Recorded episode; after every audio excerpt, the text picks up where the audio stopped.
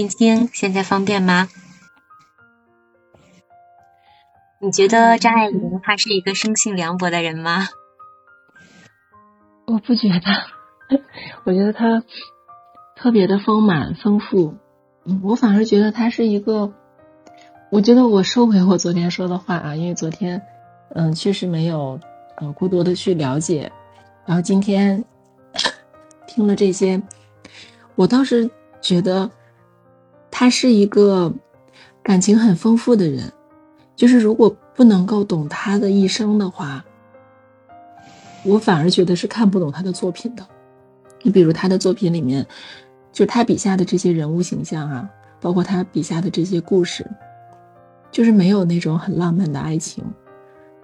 嗯，有的我觉得只是激情之后的那种千疮百孔和错过。但这个就是这就是生活，我觉得这就是现实主义的一种浪漫，它就是就是生活，它就是这样的。其实人生到底到最后，还不是就是要自己享受自己那份孤独吗？嗯，所以我觉得这个不是生性薄凉的问题，这个是一个现实的浪漫，它就是嗯一个很实际的事儿，而且我们还是说要把它放在当时的那个。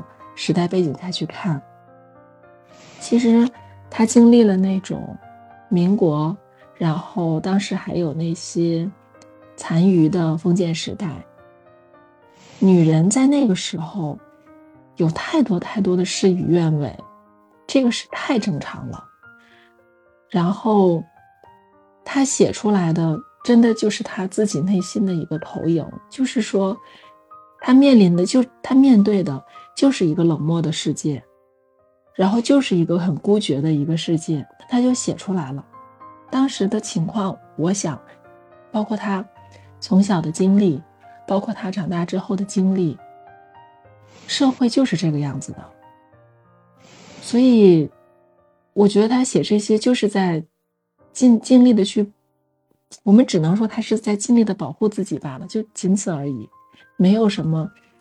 嗯，薄凉不薄凉的，但我觉得这一段说的也没问题啊。那作为一个女人，她有了孩子，难道她不去想？她只是想我要把这个孩子生下来吗？她不不去想孩子以后怎么样？我们不说孩子有多大多大的出息，但是她不会去想孩子吃不吃得饱，穿不穿得暖吗？她一定会去想的。那她想到了这，想到了这个之后。他也一定会去做一个决定，那这个决定就是一个很简单的二元决定，要或者不要，就仅此而已。他没有什么第三种选择性，他也我们也不用把这个过程想的太过复杂。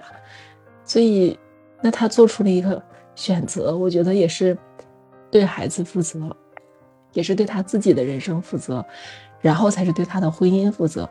我觉得这个是很正常的。谁都会这样，在那个年代会这样，现在这个年代也会这样。是的，是的。如果他真是义无反顾的，嗯，他说不，他要把孩子生下来，他真的反而是更不理智了。对，包而且在那个年代，嗯嗯，包括赖雅，他能说出这样的话。嗯，我还是很很欣赏、很佩服这个男人。他应该是真的、真的爱上了张爱玲。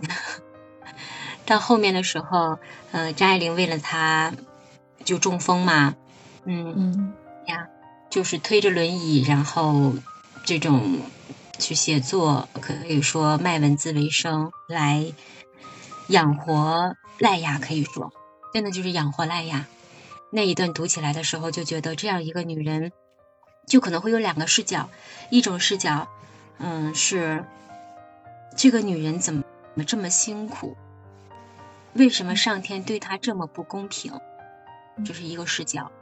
为什么上天不眷顾她？都遇到了一个爱人，可以让他们一起好好的携手终生。就即使赖雅。呃，到一百岁，然后他可能在六十多岁，那个时候赖雅在走，不好吗？可能是会这样子的啊，嗯嗯，可能会有一个这样的视角。